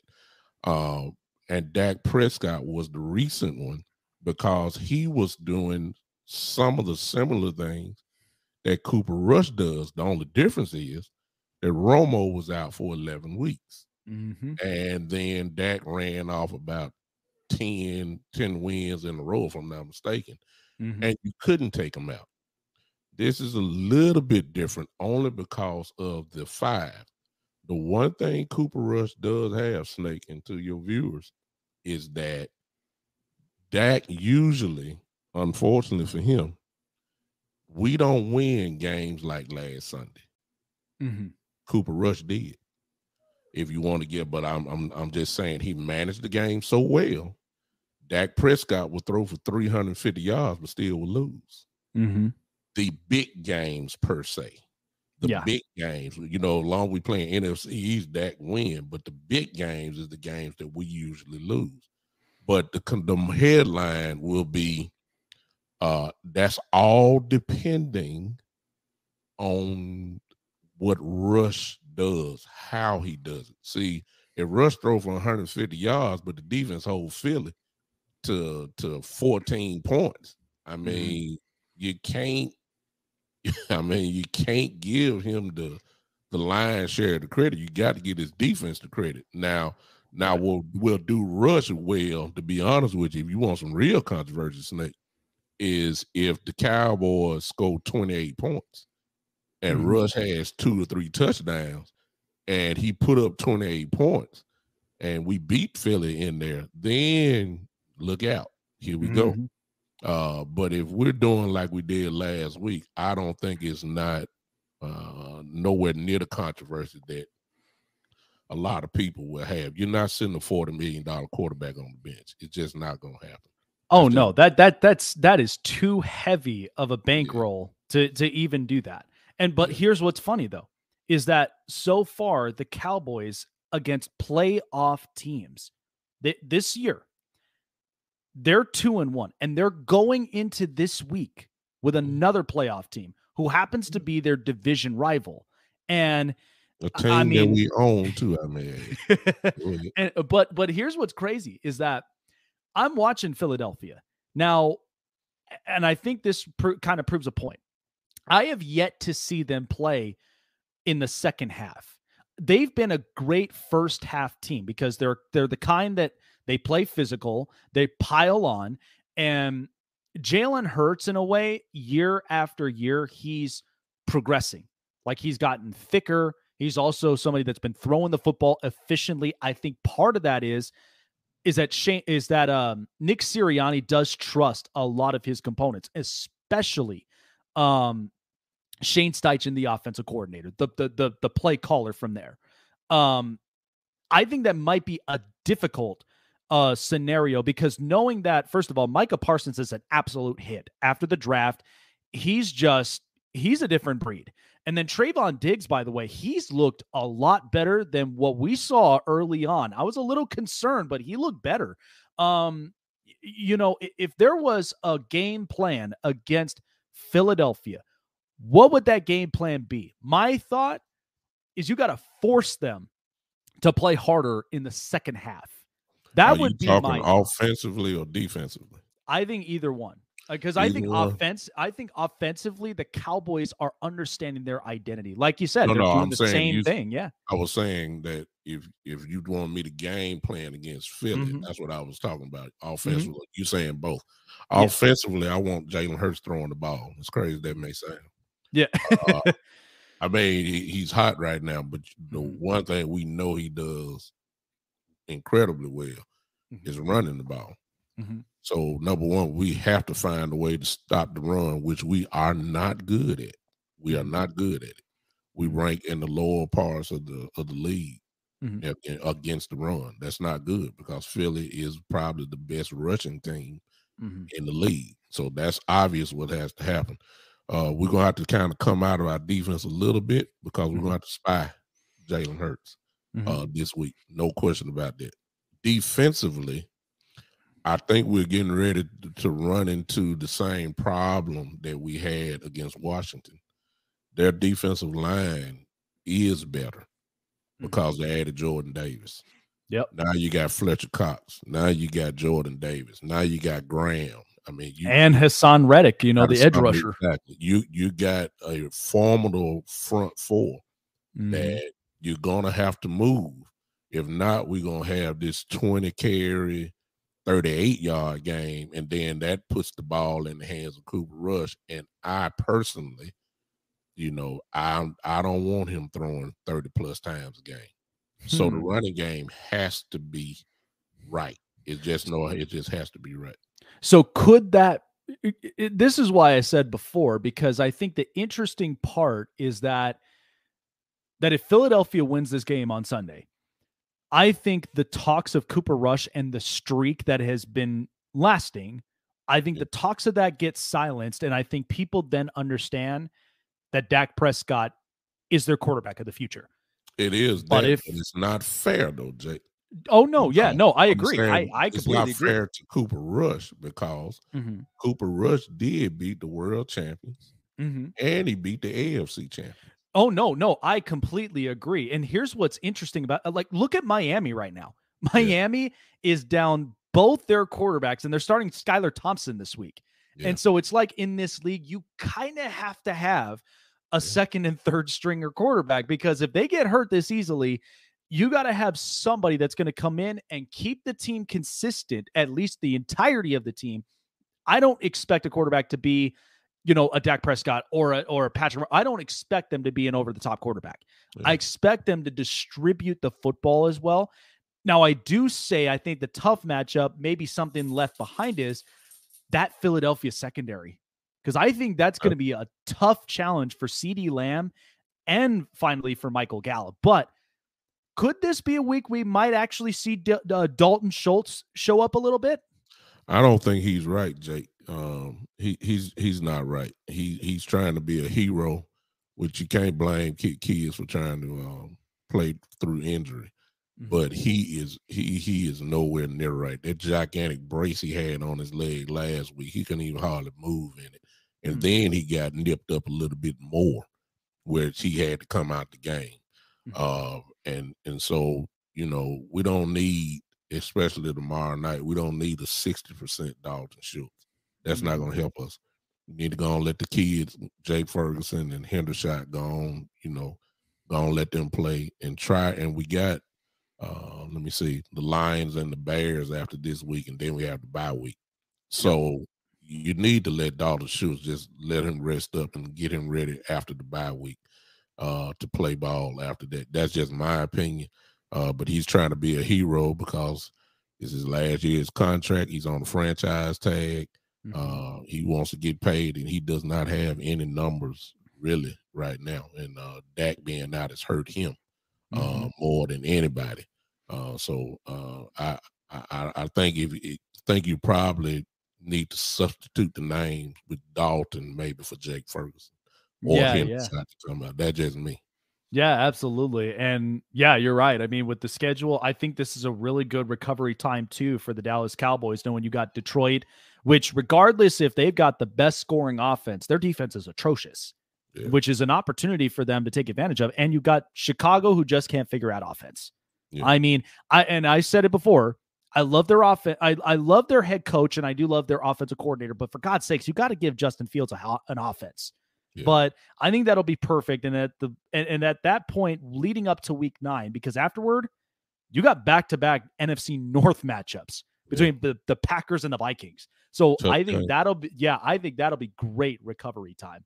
Yeah. Um, so b- before we we wrap this up, what is your personal thought so far of Mike McCarthy? Because since this streak, nobody has even talked about. I haven't heard headliners of Mike McCarthy possibly on the hot seat. Like we, I, I thought the prediction was is that when we saw how McCarthy handled this team, you're coming off of a a, a year where the Cowboys made it into the playoffs, questionable about the one play against San Francisco, but we haven't heard anything as far as could he be on the hot seat?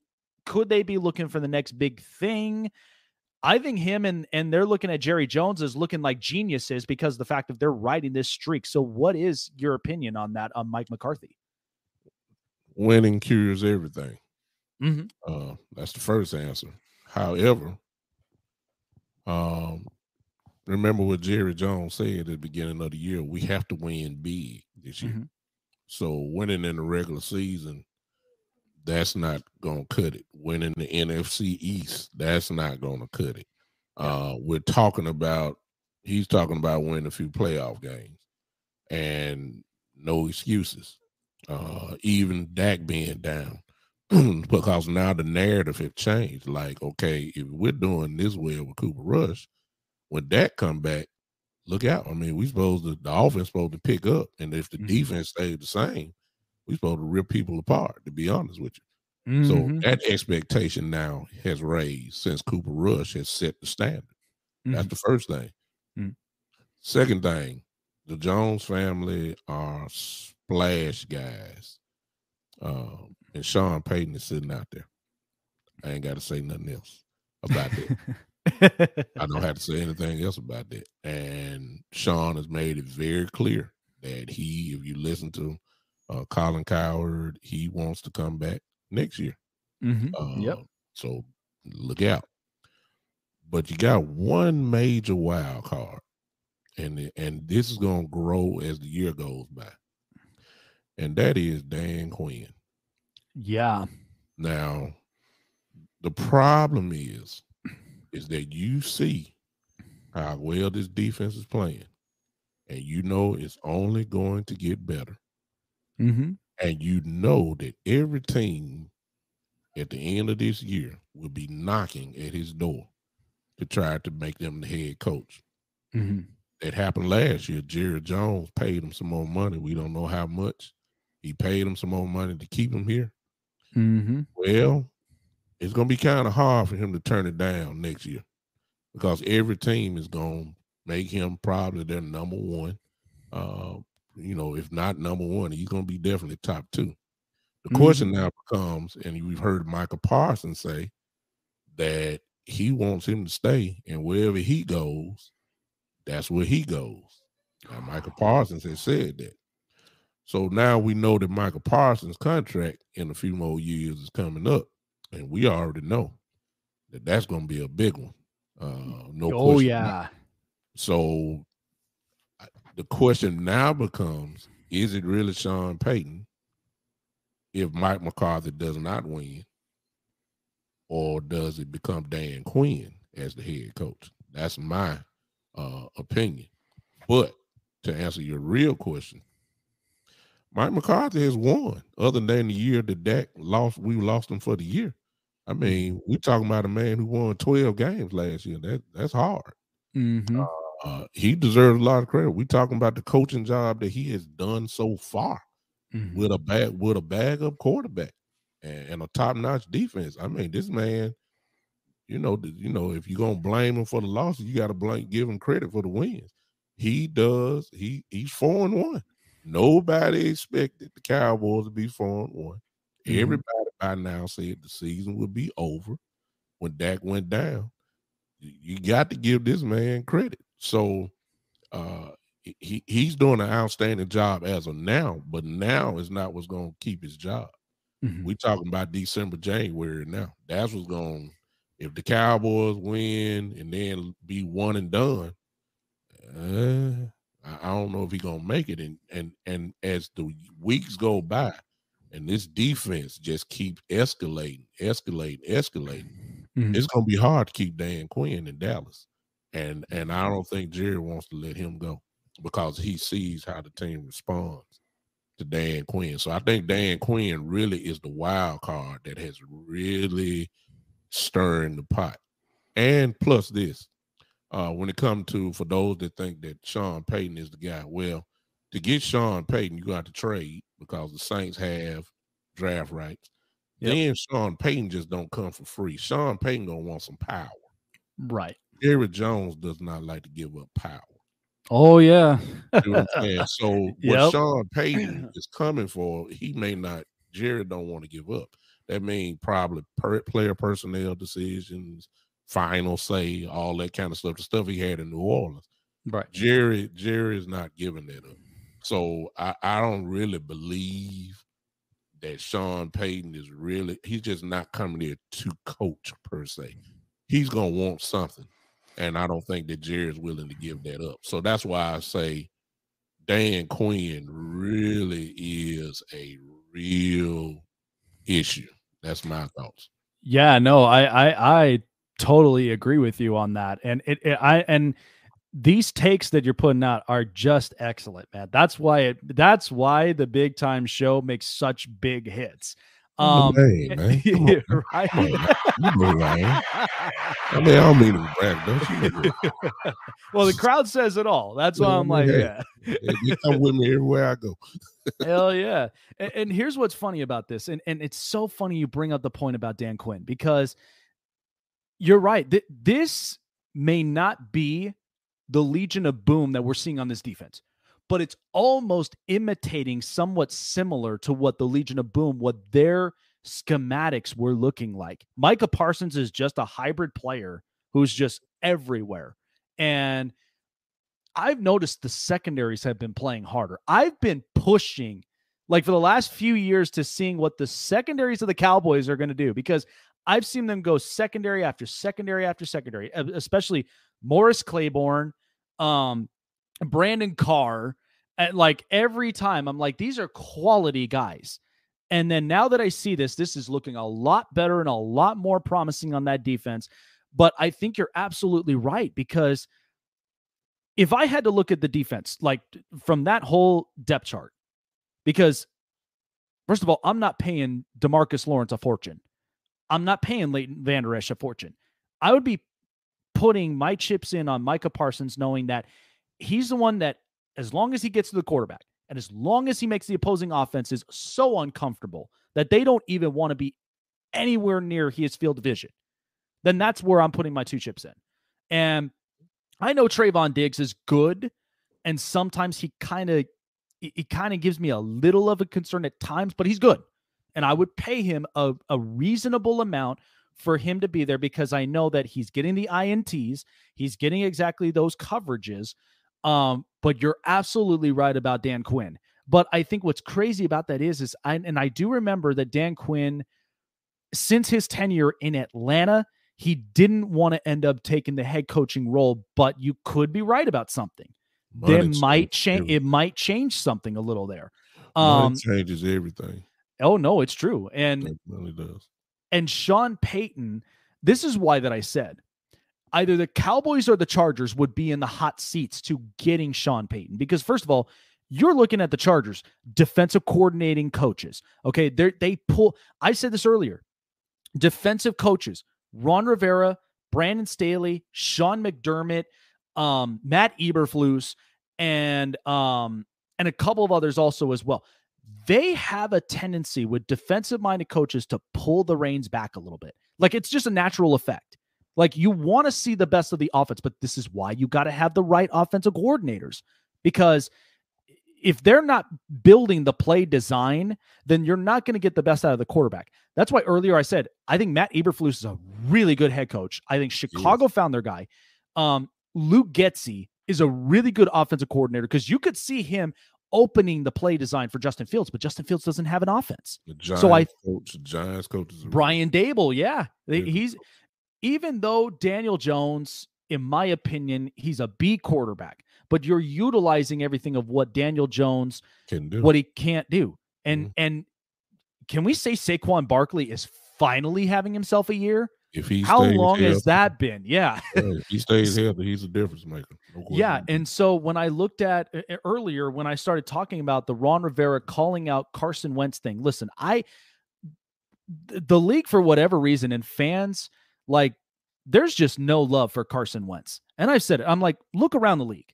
If you had the decision between Jared Goff, Carson Wentz, and Jimmy Garoppolo, you really think it's that easy to move off those quarterbacks? Detroit has the best offense right now in the league. They may have an atrocious defense, but they're cleaning some stuff up. It's hard to move away from that. Um, Jimmy Garoppolo, how's that thing working? Trey Lance got hurt and he now he's out for the season, but Jimmy Garoppolo's in, and they all thought, well, they're not letting him do the playbook.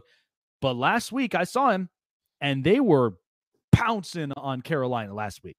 And so to me, um, like Carson Wentz is probably the best thing that you can get right now. Because next year, we got Bryce Young, we've got CJ Stroud, and we got Caleb Williams and a couple of other really good quarterbacks. They're not. it's they're- not they're- that they're not. easy. No. Yeah.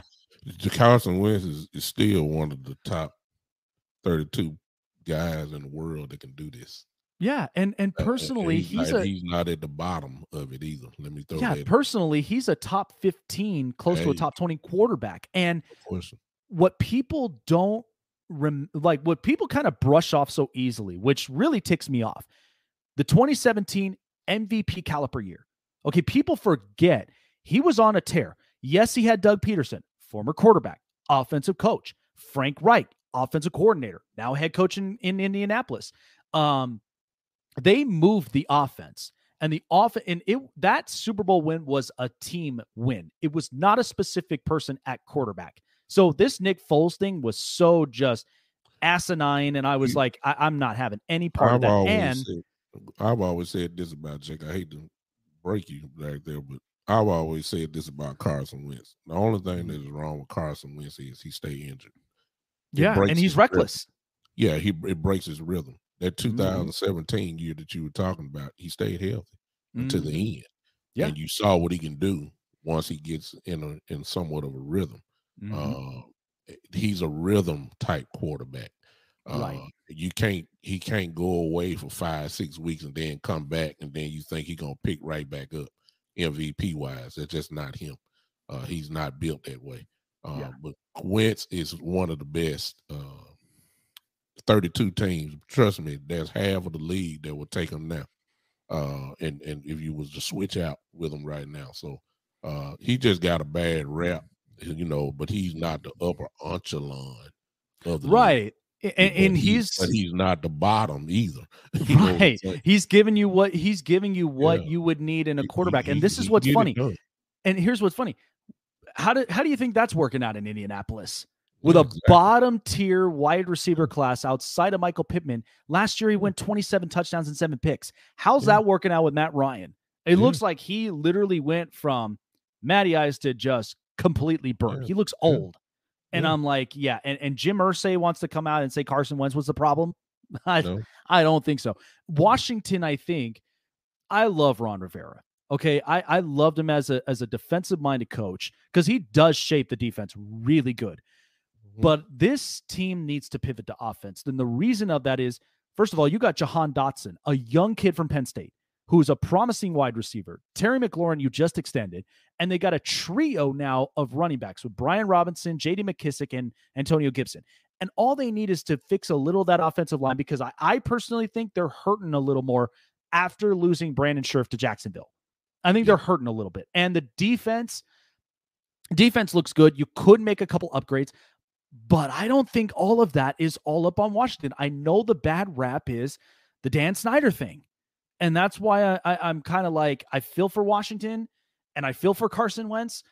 But this stuff about throwing him under the bus has just got to stop. Like, it, Yeah. it- I'm like, if you look at any other quarterbacks uh, like around the league, first of all, he's better. eh, He's honestly better than Geno Smith and Drew and Drew Lock.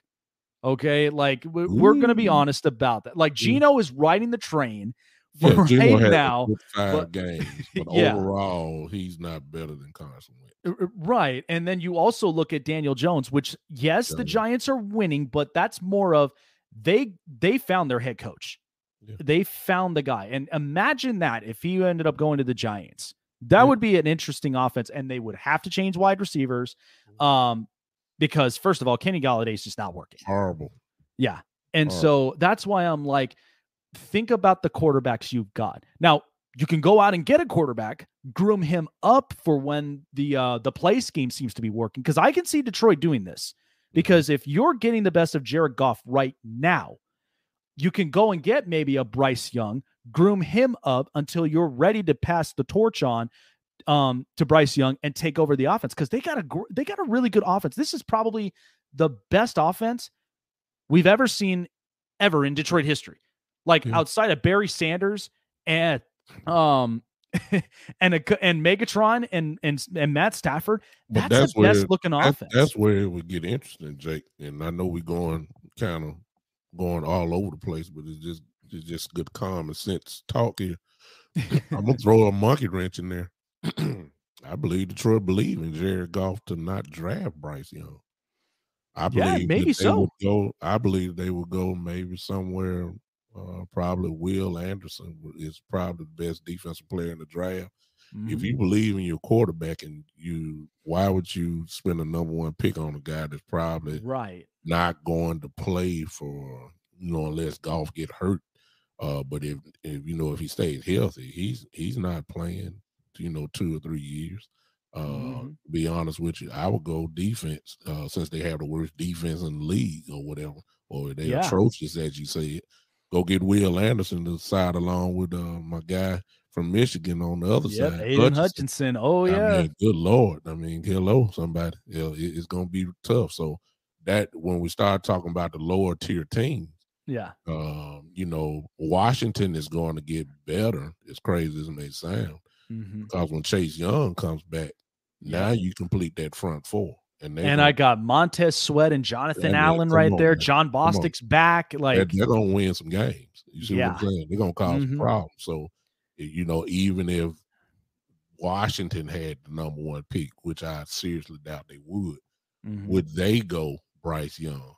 You see what I, I'm saying? yeah, yeah. You know, you see so I'm saying, Yeah. you know, Bryce is good and he's Heisman Trophy winner, you know, and all that kind of stuff. But uh number one overall draft pick, I, I wouldn't be surprised if, if you know if Detroit stayed like they are. You know, I believe they'll go defense, and you know, you just go down the list. You know, go you know Jacksonville. Okay, come on, Mhm. they're not going offense. They're not drafting a quarterback. You Oh yeah, no, I I think they definitely found their quarterback for you see sure. what I'm saying? So you know, Mhm. it's really all going to you know shake out as as the year goes by and all that. But And- Jake, and I got to get ready because I have to coach a football game myself here in Memphis, my son, and I got to go ahead and get ready for that. But man, look, we and you and you and I are gonna have to do this again. Uh, Yep. Uh, you, you you talk with a lot of sense, so I, I can deal with people like you. Absolutely, man. I appreciate I you jumping up you. on here. It's a great pleasure. And yes, we will definitely have you back up on the show. And yes, we'll definitely collaborate again soon. and see y'all and whoever watching. Hey, three o'clock, the big time show. Just follow it. Um, YouTube, uh, Facebook. I'll be on at three o'clock to talk about these Eagles and these Eagle fans. Y'all get ready. Here I come. there you go. Appreciate you, it's, bro. It's big timing. Sir. Big time show right there. That is where you can find him here on the Spotlight Sports Network. Douglas. Oh, yeah. Doug Brooks. Absolutely love the guy. Anyway, that's going to wrap up our time. I know we kind of pushed it up a little bit longer, but as I've said before, folks, you can like us on Facebook,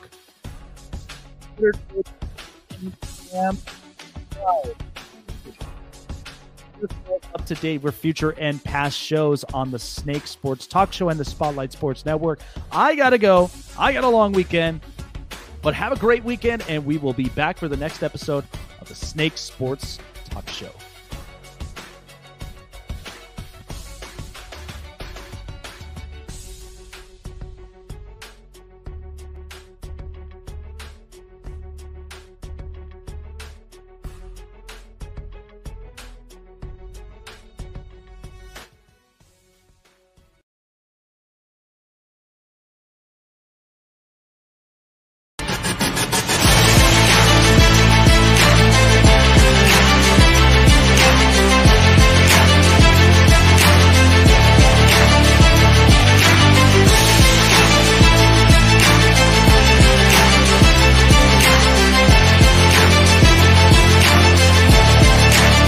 Live from Las Vegas, the Snake Sports Talk Show with Jake Silva starts right now.